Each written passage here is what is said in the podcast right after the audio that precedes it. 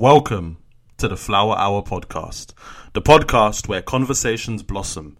It is your boy, Sean Flores. If you love this podcast and you've really enjoyed it, please share, subscribe, and follow, and look forward to the journey we will be going on. Hello, hello, hello. You are joined for Flower Hour here. I am actually with another athlete, Yona Knight Wisdom, a diving athlete, represents Jamaica, trains in Edinburgh. And this is a really special episode, I suppose, in some aspects, because, again, we're going against the stereotype that black people can't swim. We're not good at anything that's water sport related. And Yona and I were having a conversation off camera before we started recording, and we wanted to save some of the juicy conversation that's going to happen. So, Yona, how are you doing so far? And how are you dealing with this madness that is COVID? Well, first of all, thank you very much for having me on. Uh, looking forward to having a, a good chat about life and being a black person in, in an aquatic sport, which is few and far between, you know, there's not many of us. Um, I'm doing well. I can't complain too much. You know, I've been, it's, it's been a mad year. There's There's been a lot going on with the pandemic, with the protests, with everything. Um, but I'm grateful at the moment that I can be back at training and have a bit of consistency and a bit of, you know, just something to look forward to every day rather than waking up and kind of not knowing what my day was going to look like apart from sitting in front of the T V. Um, it's, it's nice to get back to the, the daily grind and, um, and fortunately I've been healthy this entire time. So, and everyone around me has been healthy, so I can't really complain too much. So I suppose, has COVID not affected like your usual training regime or your work life? Because I know um, I have a few professional footballer um, friends that are footballers, and they train usually at their gym base, you know, wherever their team is. So has it not affected you in any way, shape or form? Uh, well, first lockdown, yeah, of course, I was I was locked in at home, um, like just trying to do as much as I can from could from home, trying to stay as fit and uh, mentally stable, essentially, as possible, um, but also trying to stay ready for whenever the gyms like reopened. Um, and then we, it, it was a bit kind of touch and go. Like I was back in the gym for a few weeks. We went up to the pool in, in Aberdeen because we were allowed up there, um, for like three weeks. And then I had two weeks off, and then I was in the gym only for another four weeks. And I went, came down to Leeds to train in the water for another two weeks. And then I had another couple of weeks out the water. So it was like kind of up and down, in and out the pool, no consistency. Um, but then Edinburgh Leisure reopened their facilities uh, mm. at the end of September. And we've been back in since. And obviously up here in, in Scotland, they're doing the lockdown situation differently to how England are doing it. So yeah. We haven't been restricted by that yet. I don't know what might change. Um, unfortunately, it's not affected the rest of the program either. So I can continue coaching, and all the little kids can continue training as well, which, you know, is for me is really important for, for them to be able to have their leisure activities and, um, you know, being able to stay fit and stay healthy rather than just mm-hmm. sitting at home, you know, playing their games and, and watching T V for months on end. I don't think that's, that's a good thing at all. So yeah, it's, it's good that everything is back underway, and as I say, I'm so grateful that I can just train, because that's all I, I really want to do right now. Are you going to get the new P S five? Really random question. No, I'm not much of a gamer, you know. Like, I, I, I wouldn't play it enough to warrant the price of it. I imagine. I don't even know what the price is, but I imagine it's a lot. Every uh, year, it's gone up. Like prices just continually keep to raising, and wages don't raise. So that's a whole nother yeah. question. Exactly. It's it's wild. I actually got a Nintendo Switch probably about two months ago. Yeah. Um, so that that is enough for me. Like it, it was on the lower price range, but you know, you can get Mario Kart, you can get FIFA on it. I got FIFA twenty-one on it, which, you know, the quality isn't as good as the P S five or yeah. P S four or whatever. But for me, for what I need, just a bit of entertainment here and there, that'll do the job. No, most definitely, because I suppose the life you live as a professional athlete isn't the easiest. You know, I've played semi-professional football, but um, that wasn't a lot. You like you train maybe three to four days a week and so much more, right? And um, I suppose in some aspects I'm envious, because I wished that I took on the talent that I had in football and athletics and I took it somewhere. But you and I are from Caribbean backgrounds, and my mum always said to me, focus on your education. She couldn't see me doing anything else but education. And oh, okay, yeah, I went on to do a master's. I've done like four degrees, essentially. I'm doing a journalism degree. I'm going to hopefully do my PhD. But you're an athlete and you're also a graduate. You told me you graduated in sports science. How have you been able to manage being a professional athlete and also being able to get a degree? And I suppose I'm asking that because if there's ever a Caribbean mother or an ethnic mother of some sorts that comes on and watches this, they're like, hold up, my child can actually do sport and study as well. So, yeah. Well, you know, I, I got the same message from my mum as well, you know, like education is very important. And then I, I always understood that from an early age, that education was really important. I had to work hard at school. Um, but the other message I got from, from my mum especially was, we as Black people in this country, we have to work twice as hard as everyone else to be able to find the same success, right? I'm sure you heard mm. the same thing.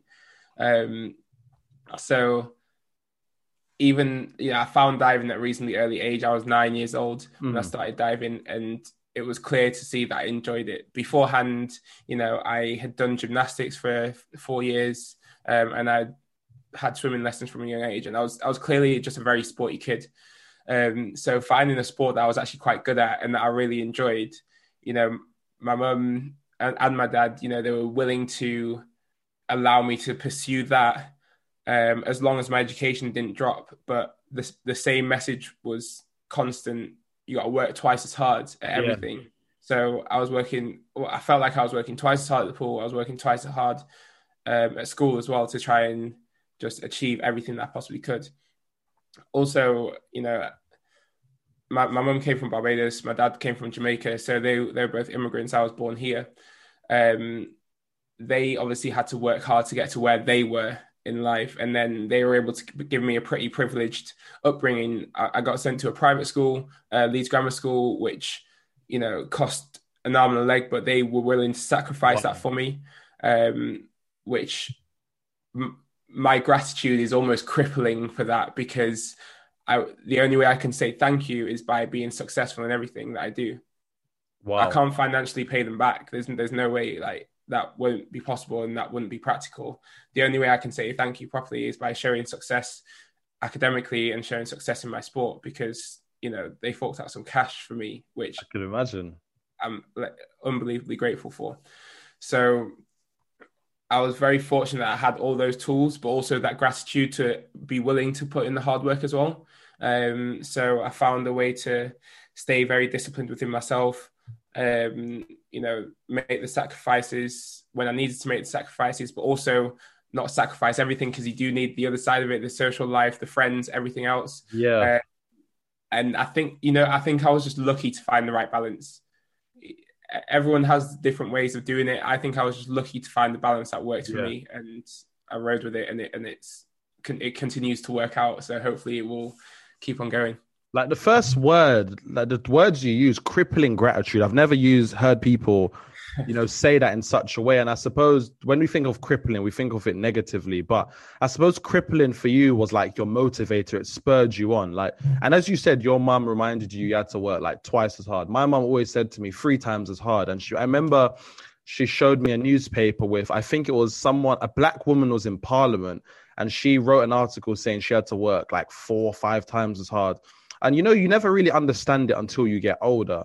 But then, as you said, you went to a private school, you know, you've been an athlete and you studied as well. What was it like going to a private school? And did it change your perception, I suppose, on who you were indiv- as an individual, but also the culture you've come from? Because I know private school is a very different culture.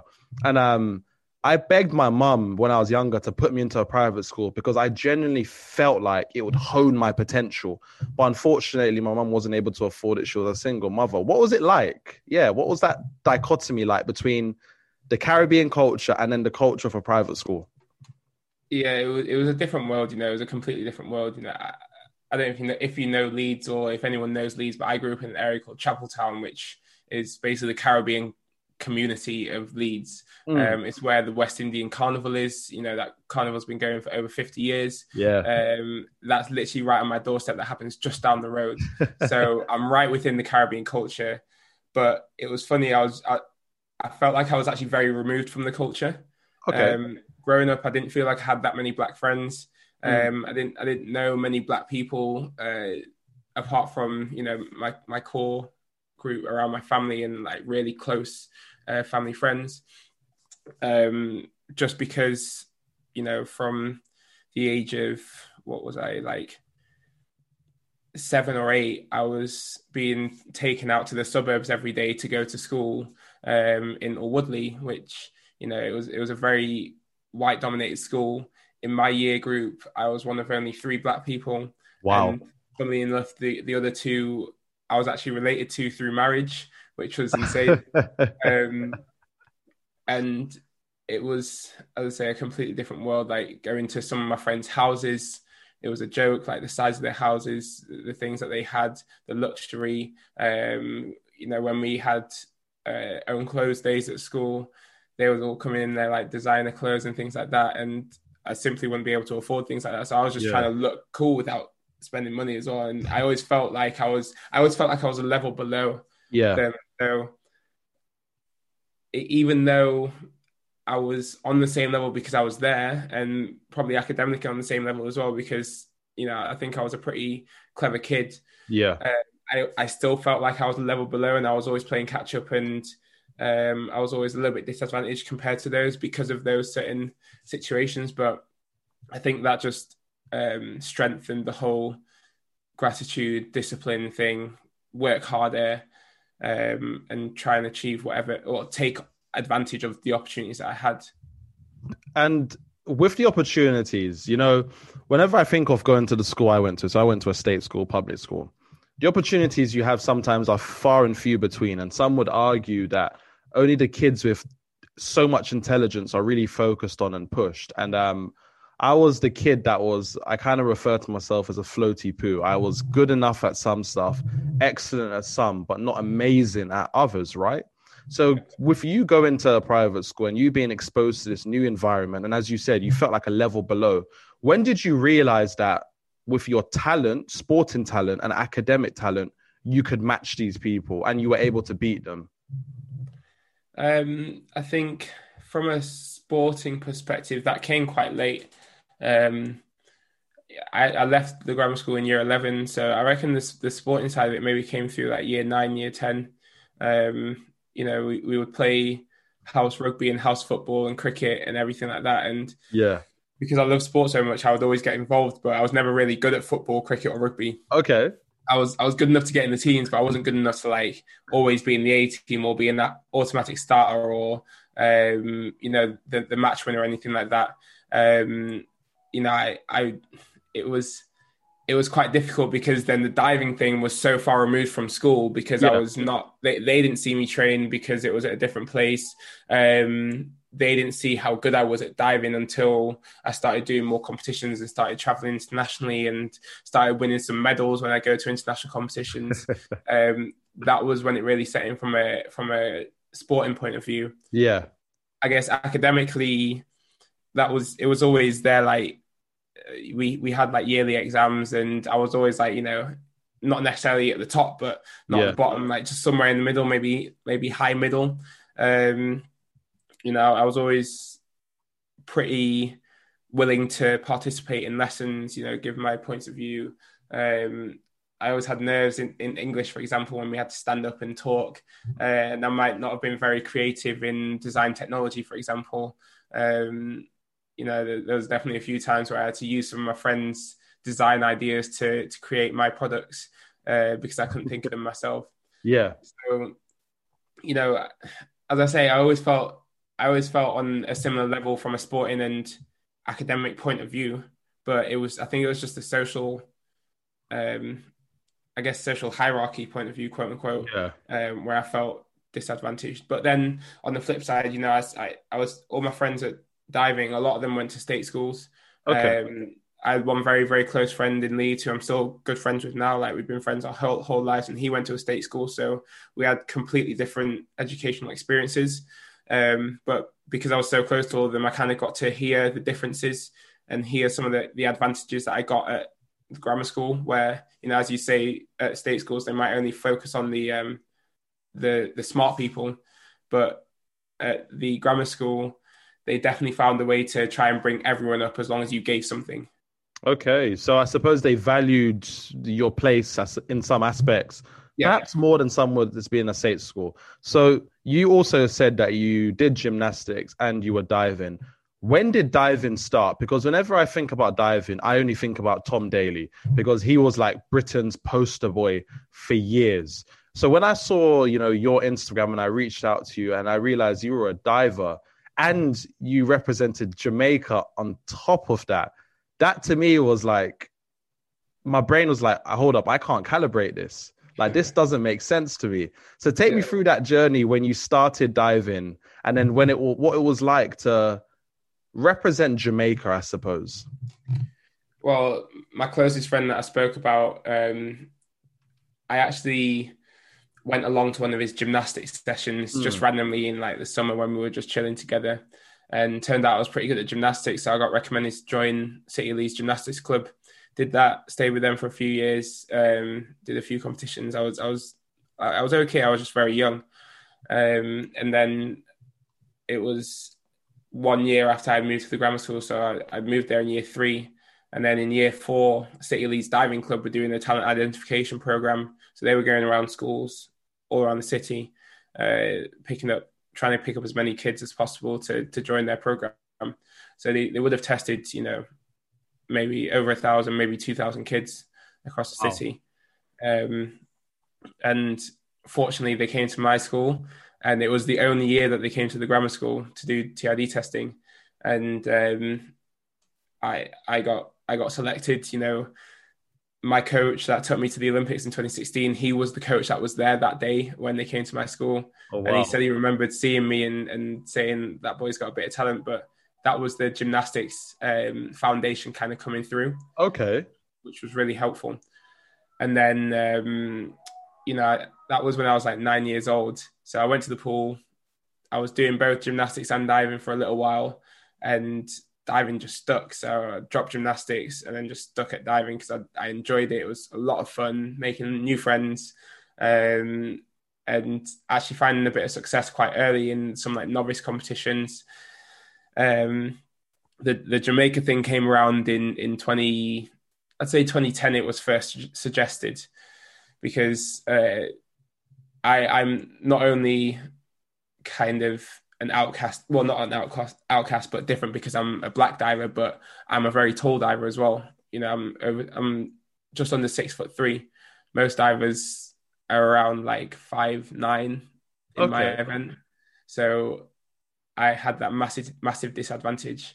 Um, but, you know, I, I was still quite talented, but I never really got selected for any of the British teams when I was younger.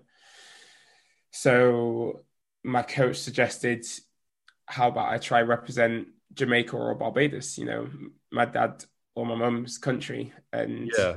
it took a little while to convince me because I was really keen to try and represent Great Britain. Yeah. But after a while, I kind of decided that, you know, that was an opportunity that I kind of had to take, and I took it, got my passport, uh, got signed up with the uh, Amateur Swimming Association of Jamaica in twenty twelve, and had my first competition in twenty twelve with the whole goal of making it to the Olympics in twenty sixteen, and somehow managed to make it a reality.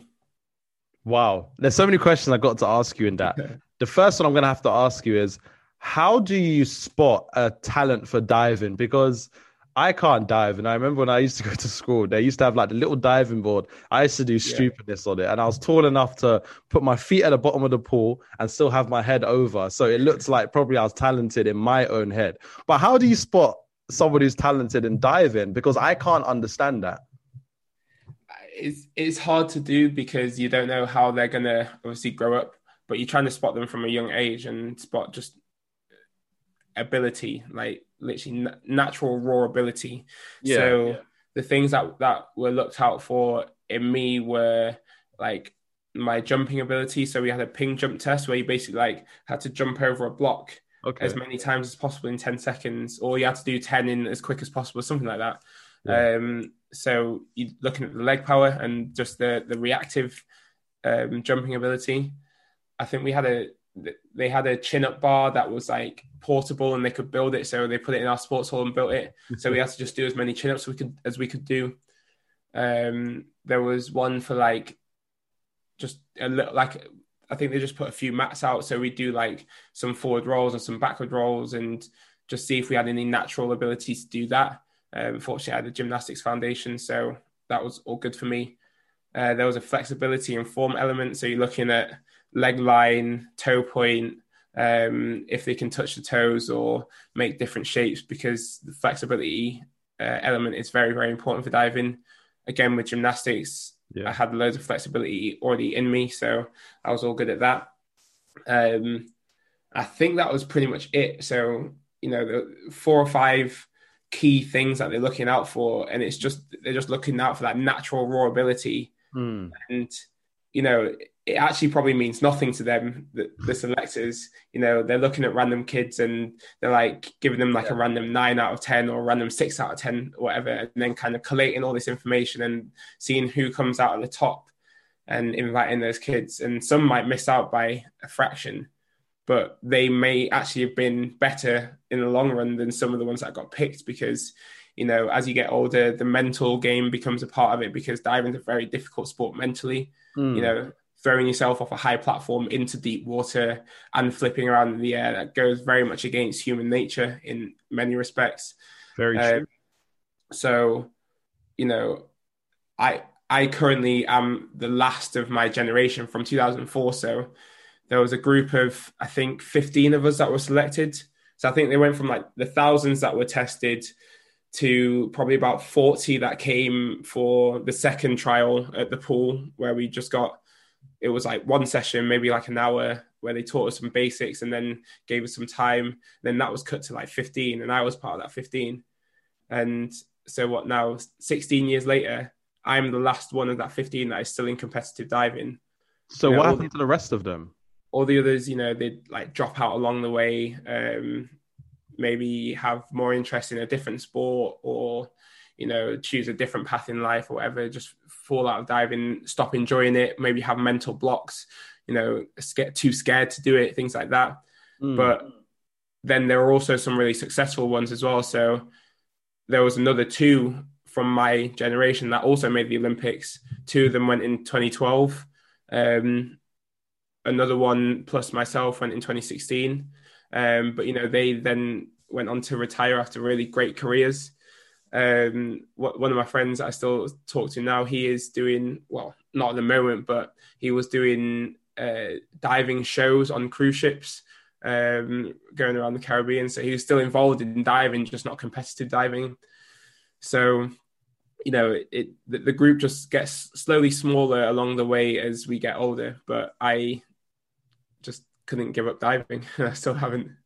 And so, you know, you said that Great Britain, you weren't really being picked, although you had the talent. And you also said that you're tall, like you're my height, because I looked on the internet, you're one hundred eighty-eight centimeters. Well, actually, I'm supposed to be one eighty-nine. So I call myself six three. I round it up just in case, you know, do you know what I mean? See, I, I, I round down for, to six two, because it makes myself feel better as a diver. Okay. Short. Yeah, because yeah, I'm down. Looking at your frame and you look long. Like if there's shoulders that I could aspire to have, I'd want shoulders like swimmers, anyone who's in aquatic sports. Like I want to be able to struggle when I walk through a door. Like I want to be able to whack it. You know, maybe that's my own ego, but who knows, right? Inconvenience. You don't want that. It's an inconvenience, I promise. Really? So, so, so, so you suffer from the issue that I want to have. Yeah, yeah, yeah, for real. Oh, amen. Listen, that's a blessing. Bust me the shoulders, man. I'll happily take it. My my arm length issue, because, you know, clothes very rarely fit my arms properly. I've got yep. very long arms for my body as well. I'm I'm yeah. just quite a lanky person. Yeah. Uh, which makes diving very difficult, because mm. you want to be small. And then, so you went on to represent Jamaica. How did Jamaica treat you? And why did you choose Jamaica above Barbados? Because I'm thinking in my head, Barbados doesn't have many athletes that I hear about. So sometimes when you're a big fish going to a small pond, you become the biggest fish. Whereas Jamaica, they're known for having dominant athletes on the track and and so much more. So why Jamaica above Barbados? And how did Jamaica take to you, coming from the U K, I suppose being rejected by Great Britain and then choosing Jamaica? Well, to firstly touch upon the big fish, small pond, um, sometimes, you know, you might be a big fish. If you go to a small pond, there's actually not that much to feed off. Oh, I like that. Do you know what I mean? Yeah, yeah, I, yeah, I get exactly what you mean. So if you're if you go to a, a pond with bigger fish, then there's more to feed off. You can feed off whatever they have already, what they've already established. Yeah. That was part of my thought process. Okay. Um, unfortunately, you know, kind of because of the year I was born, nineteen ninety-five, I was part of a very, very, very competitive age group, pro- probably one of the best age groups that British diving's ever seen. Um, there was like five or six of us, um, not even including myself, that were fighting out for, you know, two spots to go to Junior Europeans or Junior Worlds. Um, and it would chop and change every single time because, you know, we were all so good. So, you know, out of my, out of our group, I went to the Olympics, and, and this is literally just divers that were born in nineteen ninety-five. Okay. Um, so not, not even including Tom Daley, who was nineteen ninety-four, or his synchro partner in two thousand sixteen at the Olympics, Dan Goodfellow, who was, um, who was nineteen ninety-six. Sorry. That's right. Um, Uh, he was nineteen ninety-six, so literally just the divers in nineteen ninety-five. There was me, who went to the Olympics and world silver medalist, Panama medalist. Uh, another one called Freddie Woodward, who went to the Olympics in twenty sixteen as well. Uh, another one, Jack Law, who Olympics twenty twelve, Olympic champion twenty sixteen, Olympic silver medalist twenty sixteen, uh, world medalist, junior world medalist, you know, outstanding diver. Um, Jack Haslam, who went to Commonwealth Games. So my my age group was ridiculous, absolutely yeah. ridiculous. Um, so to try and fight through that when they were younger and much, much better than me at that time was very difficult, um, because I, I was good, but I wasn't that good at that time. You know, they were really good at that young age. Um, so it it was, I don't, I wouldn't say it was a rejection. I would say it was me choosing a different path, um, and almost a path to try and prove them wrong. Okay. So, you know, I, I think Jamaica were very excited to have someone represent them in, in a sport that was unusual uh, for them, someone do something different. I think a lot of Jamaicans do see the island as bigger than just track and field. Exactly. Um, and But it's quite hard to break out of the track and field mindset because there's not the facilities there for gymnastics or swimming or diving or, you know, other random sports. There's not the, the the structure or the culture there for that yet, um, but that's something I'd like to try and change going forward. So I, I, they were they were generally excited, and you know I got a lot of support on social media, um, especially through Facebook from from Jamaican people seeing what I was trying to do, um, which was really refreshing. That really kept me going, and you know the few times I've been to visit Jamaica, um, I've had a lot of media appearances. Uh, I feel like I'm generally quite well known there. And, you know, last year I, I, I was up for Sportsman of the Year in Jamaica, which That's was amazing. Huge for for a, for a diver to be nominated for Sportsman of the Year. That's insane. Alongside some incredible track and field athletes, it's it is insane. Um, so I think it was a good choice. Um, the the re- the main reason why I chose Jamaica over Barbados is basically Usain Bolt. Because yeah, okay, yeah, yeah. The, the attention, the attention on the island was a different thing. So I, I, I kind of guessed that if I was to find success representing Jamaica compared mm. to if I was to find success representing Barbados, I feel like it would just stand out more with Jamaica. Okay.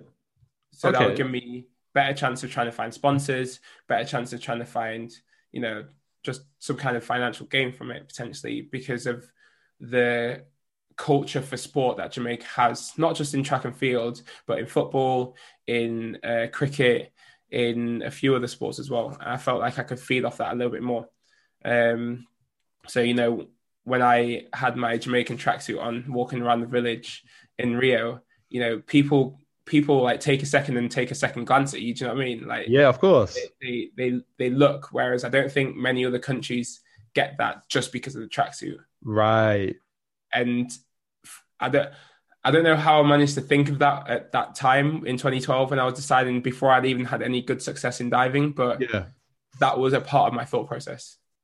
And I suppose Jamaica, their talent is unreal. Like when you think about how small the population is and the impact they've made in the world culturally through reggae, through Rastafarianism, through the food, And then from the track and field, like Jamaica produces so many track and field athletes. It's absolutely insane. And so I'm Trinidadian, you, and you're Jamaican and Bajan, right? And in Trinidad, we have so much talent, but I feel like the government and the institutions don't do enough to really focus on that talent. So you've joined a pool of talent where you're being represented in a way where quite rare, as you said, you know, divers are not very common. And then you've got that pressure of when you're wearing that tracksuit, people will take a second look because they know Jamaicans aren't to be messed with, right? Mm-hmm. With the success you've gone on to have, I know you said to me that you were an Olympian in twenty sixteen and you've been a world silver medalist. What was it like when you got both of those achievements? Did you find that the Jamaican audience had more love for you compared to the British audience? And why I'm asking that question is because I remember, interestingly, when I saw the media coverage, when Andy Murray lost, for example, he was Scottish, but when he won, he was British. Same with Mo Farah. When Mo Farah wins, he's British. But then sometimes when he hasn't done as well, people bring up the fact that he was actually born in Somalia. So it's quite interesting, that dichotomy, the love-hate relationship. So how did Jamaica take to you with your success compared to the success that you had when you were Britain? I, I think I think um, just my representation was appreciated in Jamaica, to be honest. Mm. I, I don't think the success or, or failure mattered. It mattered to me massively. Um, and it's hard to tell because I can only really see th- through social media. Like, I'm mm. not over there. I don't see the reaction. But the social media reaction I always get, regardless of how I compete in competition, is positive, yeah. positive vibes only. Um, I think, you know, twenty sixteen was a wild year because that was also the year I got a silver medal. So the process was I was going to World Cup in Rio to qualify my Olympic spot. What I needed was to finish top eighteen. Um, so I achieved that in the prelim, um, finished in seventeenth place. So I moved on to the semi-final. So that was, the emotion was ridiculous because that was four years of just intense work to get to that point. Uh, a lot of highs and lows. So to achieve that at that point was incredible. After I, I competed in the semi-final and managed to finish eleventh, uh, which meant I qualified for the final, which was the following day. Um, oh, no, sorry, later on the same day as the semi-final. The semi-final was the following day to prelim. Um, so I moved on to the final. And then in the final, I just happened to have one of those events where everything went perfectly. And I, I call it a flow state where you don't even have to think. It just, everything was just perfect. And that's what an athlete trains for. It doesn't happen often. Some people don't even experience it, but It it just happened on that day. And, you know, my score that I achieved in that final actually normally would probably get top eight, somewhere around there. Um, but just because there was, there was a few people not competing um, because it, they, they didn't need to because they had already qualified their spots. Um, it was also an outdoor competition, so there were a few mistakes and a few people that had, had uh, slip-ups earlier on. So I was just in the right place at the right time and managed to finish second in a in still quite a, a good quality field. So that, on top of qualifying the day before, was just outrageous. Um, so the coverage in Jama- Jamaica was was pretty big of that, I think. Um, but I still didn't really experience it because from Rio, I flew to Miami, then flew home, um, you know, just as, as part of my journey. And I didn't, Really, I didn't go to Jamaica until just before the Olympics, where again I got to go do a bit of media, um, pick up my Olympic kit. Then I was off to my training camp. Um, so it was it was really hard to kind of gauge what it was like, but you know what I was able to figure out was that you know when I got to the Olympics, some of the biggest athletes there knew me, like your Asafa Powells, Usain Bolt, Nico. Delhi, I knew who I was. Um, you know, Omar McLeod knew who I was. They all knew who I was. The staff appreciated me and respected me for what I what I had done, and they, you know, were willing to do whatever I needed there. You know, I had that appreciation, so that made me understand that what I was doing was very well appreciated in Jamaica, and not just that year, but all the years leading up to that. Um, you know, because I'd done Commonwealth Games and Pan American Games before that as well. So, yeah, that was. It, it was a ridiculous year, and um, it, it definitely, it definitely made me feel a real strong part of the country. So I suppose, did you walk away feeling more Jamaican than you had ever felt before? one hundred percent. And, you know, you've had these big people recognize you, like Asafa Powell. And that, when I was reading statistics on Asafa Powell, he's the most consistent sub ten runner of all time. But he doesn't get the credit he deserves because Usain Bolt, Yohan Blake, they came along and detonated half of his times. You know, it's absolutely crazy. So when you met these individuals and they recognized you, and you've probably been looking up to these people in your own small ways, what was that like? Like, I can't imagine that feeling.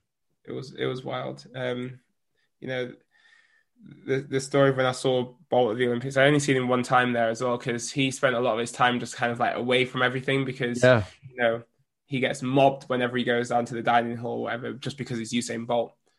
I literally like, because obviously we stay in the same block, I literally just walked down to his room, walked in his room. This is on the day of the closing ceremony, and just walked into his room. I had a couple of vests um, that I wanted signed.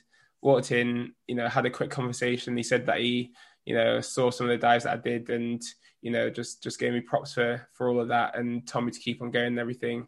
Took a couple of pictures, signed the vest. Asafa signed the vest as well. I've actually got it up right here. Hey, come on. That's what we love to see. We love to see. I'm going to have to get you to come and sign some of my clothes, man. um, I'll leave that in shot there. um, so, yeah, I got... That was... That was really hard to just even comprehend because, you know, as I mentioned, when I sat watching Bolt in in two thousand eight, I couldn't even imagine being in the same room as him, uh, let alone him congratulating me for what I had achieved. And just having normal conversation with Asafa Powell, someone that I've seen running uh, on T V for years and years and years. And that's what the Olympics is about as well. You know, you, you kind of walk around the village and you see these athletes that inspire you.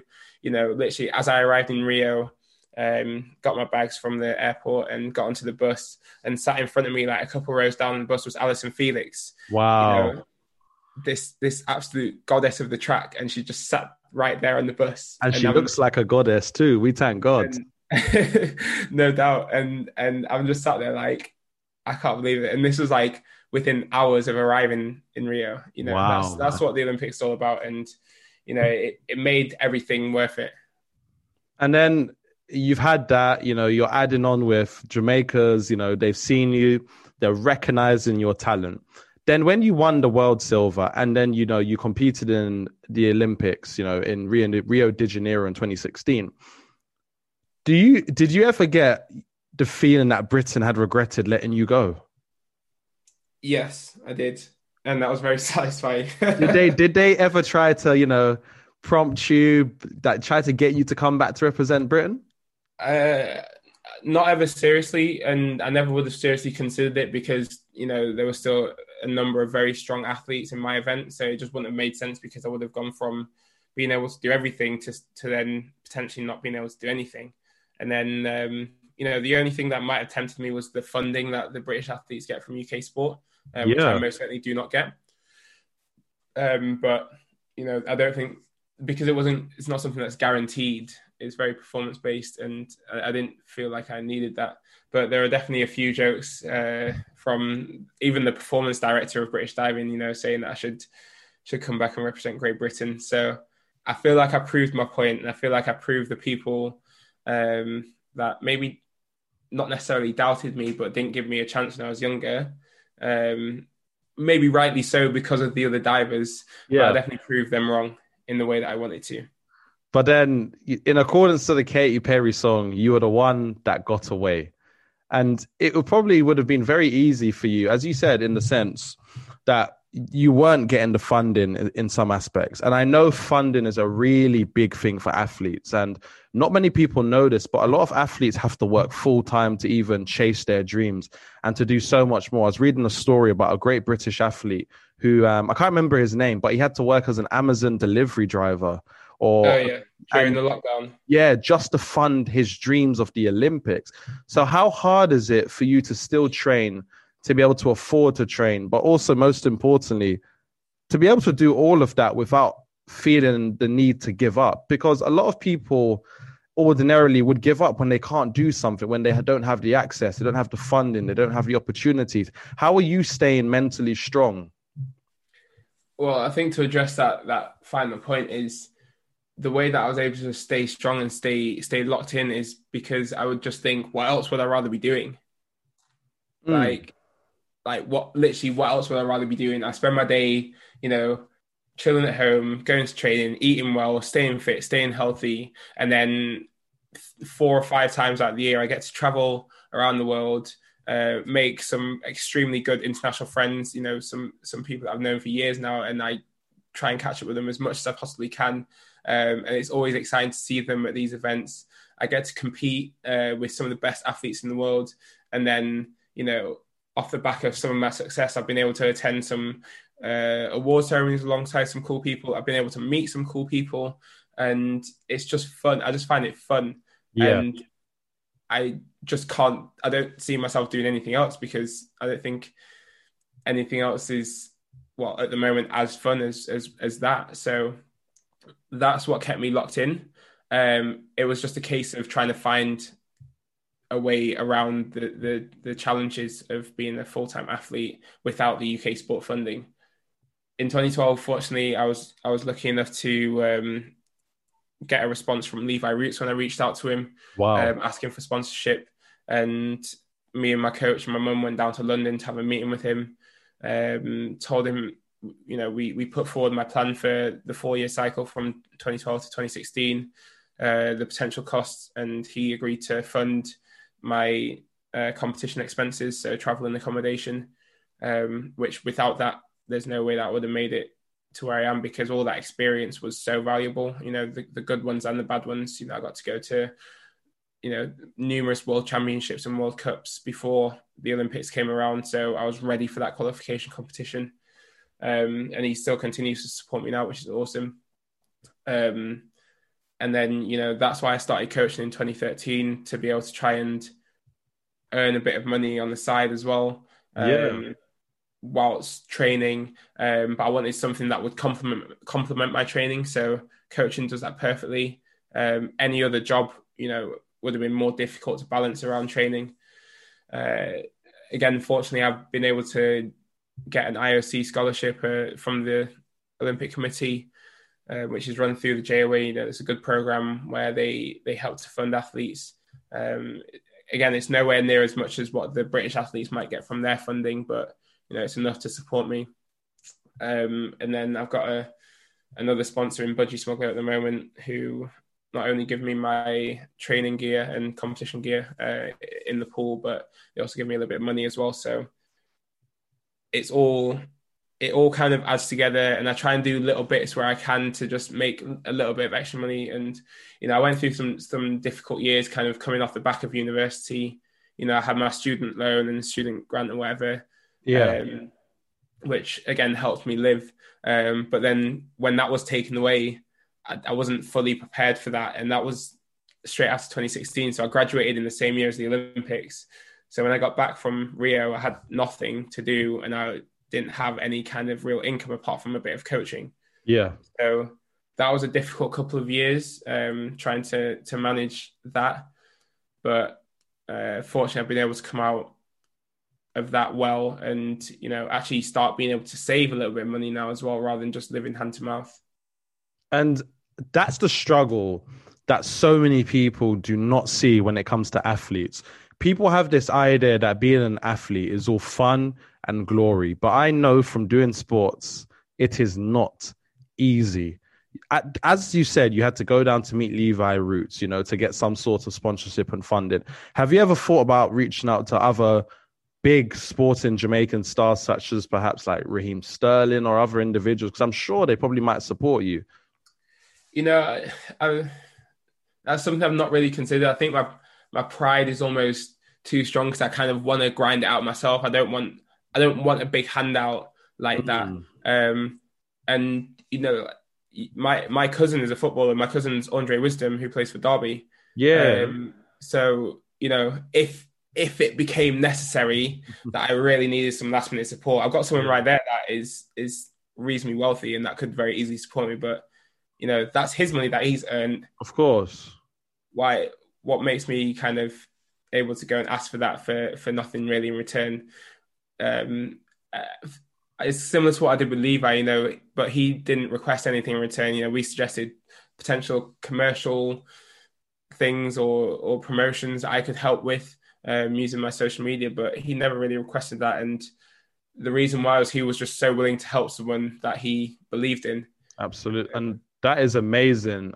I suppose in my head, why I suggest it, it's because a lot of the athletes we have out there could do so much. And, you know, I think thing, when speaking about, for example, Marcus Rashford, you know, and what he's done for families that are unable to eat and are in poverty, is fantastic.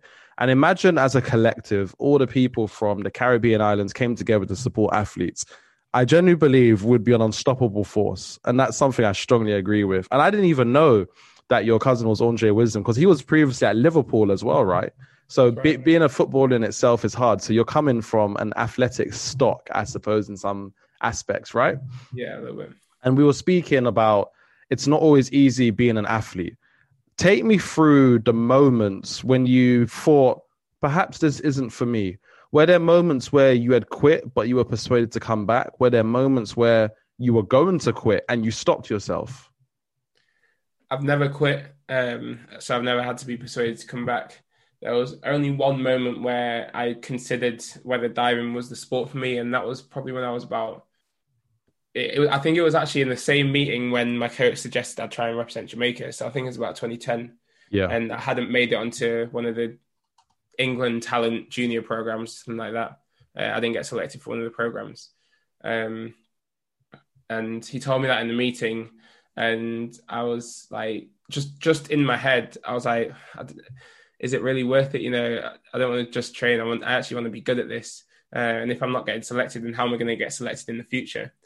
Um, but then I was quickly like, uh, what else would I be doing? Like, this is still quite fun. Um, and I've got all these friends and everything like that. And then he suggested trying to represent Jamaica. Um, that's that's the closest I've, I think I've ever come. You know, I've I've never had thoughts of quitting. I want to prolong my career as long as possible. Um, and you know, I, it's, I don't think it's in my nature to to give up on something like this. That's the is that the Jamaican pride, the, the Caribbean pride coming out? Because one of my best friends, he's Jamaican, and um, the man, they don't quit for nothing.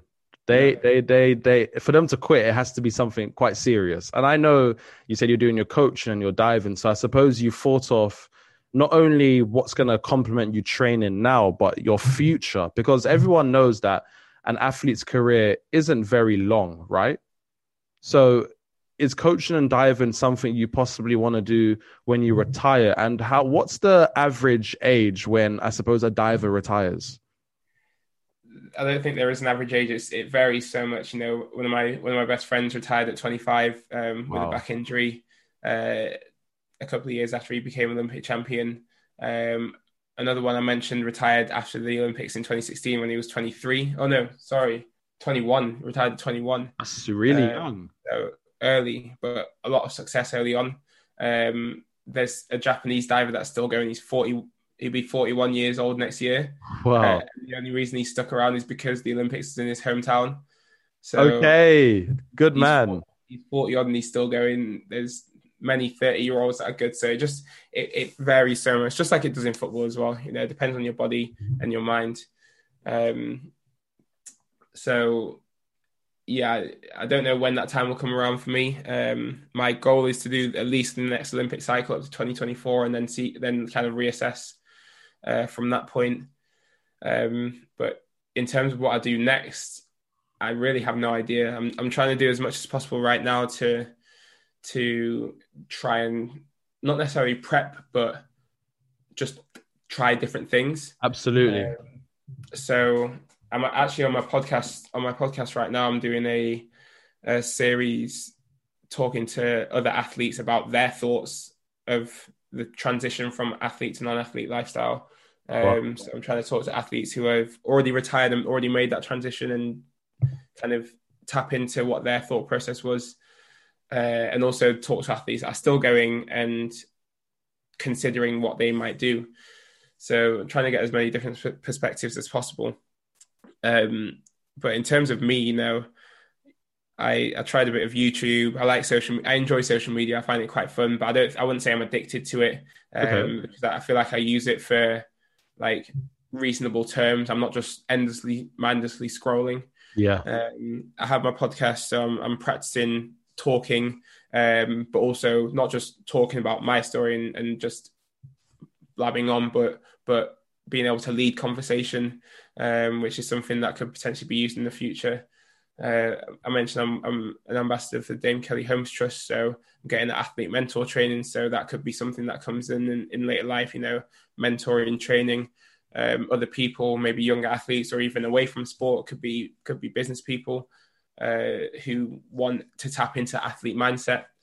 Um, coaching is obviously potentially there, you know, I do enjoy, I do enjoy doing it, and I, I have a lot of uh, experience to pass on for sure.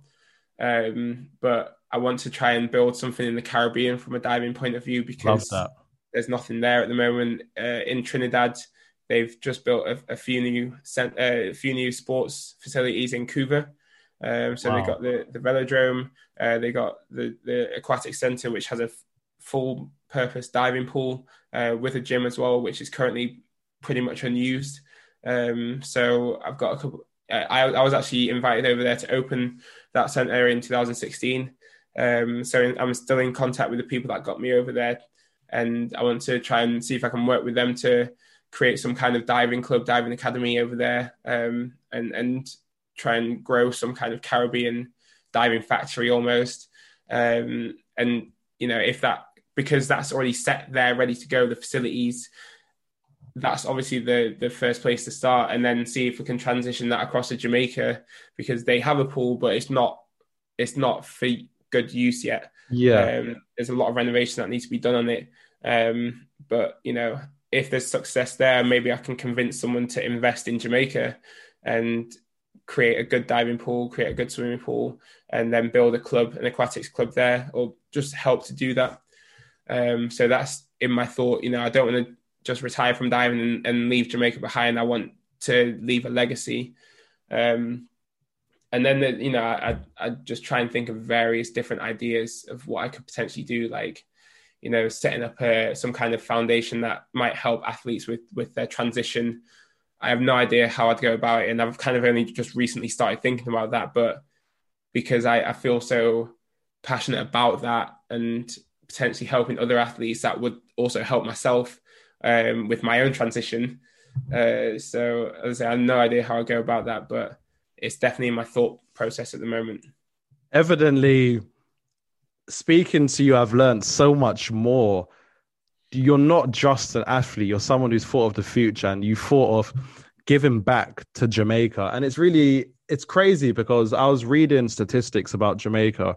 For example, Jamaica has like the second biggest brain drain in the world, where so much talent leaves Jamaica in pursuit of the Western world because the government doesn't do enough to incentivize Jamaicans to stay in the country. So with you creating a diving factory, if you're going to go on to do that, that's going to be fantastic. We're going to be able to keep talent in the Caribbean. And I didn't even know that about Trinidad. So there's so much you and I could speak about. If you're getting, you know, flown out there, put me on a little flight, you know, we can, I, I can cover it, all sorts, you know, that that's me, that's me asking for the little handout there. But I'm really thankful that we've had this conversation, and it's such a short amount of time, but I want to be able to do a part two with you sometime as well, because you're going to go on to do things that not many people our age are going to be able to do. And the fact you thought about giving back, to me, speaks a lot about who you are morally and ethically. And my last question has to be, what advice would you give to those people out there who perhaps want to be athletes or who are interested in diving and have never thought gone ahead to do it?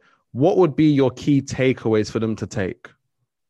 Well, first of all, those morals and ethics I get from my parents, you know. Big up your mums and dad. Such a such a great upbringing, um, and they just taught me so well, um, but also gave me the freedom to explore my own path and um, kept me within good guidelines. Um The advice I'd give is just is just dream big, because you I know it's the cliche, it's, it's such a cliche thing to say, and I hate saying it, but you can literally achieve whatever you want to achieve. Yes, you've got to have a bit of talent for whatever it is, but if you try different things, find what you're talented in, and then pick one and work hard at it. And then you can also pick something else along the side of it and work hard at that as well. And maybe even something else as well and work hard at that, because you can do all of them at the same time with a bit of discipline. Then you'll find some kind of success. So try try many things. Uh, once you decide on it, you know, hard work is the key. Commitment, not letting people tell you what you can and can't do. Um, you know, just following those, trusting your instincts, trusting yourself, trusting your own ability, um, and, you know, things will happen. I, I, I can, I'm kind of living by the quote at the moment, you reap what you sow, which means you'll kind of get out what you put in. So it, you don't always know when you're going to get it, or when you're going to get the, the benefits or get the fruit of your labour, um, but it'll come at the right time and it'll come good. So just keep on, keep on working. Yona, thank you so much. That is invaluable advice. And it's so good I've been able to use my platform to showcase the talent that you have. And first and second of all, that Black people can do water sports. That's the whole ethos of my entire series. So I have to say again, I think appreciative, thankful aren't the words that I could use to epitomize how I feel. People are going to be able to watch this and see you can do anything you put your mind to, and you're not just an athlete. There's so much more that you are. So Yona, got to say thank you, and I'm looking forward to our part two. Respect, man. I could talk for hours about myself, to be honest, once I get in the flow of it. Nah, man, listen, that's a blessing. So what I'll do is I'll end this now, but I hope everyone that's watched this has absolutely thoroughly enjoyed this, because I have. So Yona, we'll speak, we'll chat soon. Yeah, man, absolutely. All right. Appreciate it. Bless King. Bye-bye. I hope you've enjoyed this episode, and I look forward to having you again. If you've enjoyed, share, subscribe, follow, and make sure everybody gets to have the blessing that is conversations. And remember, Flower Hour is the podcast where conversations blossom.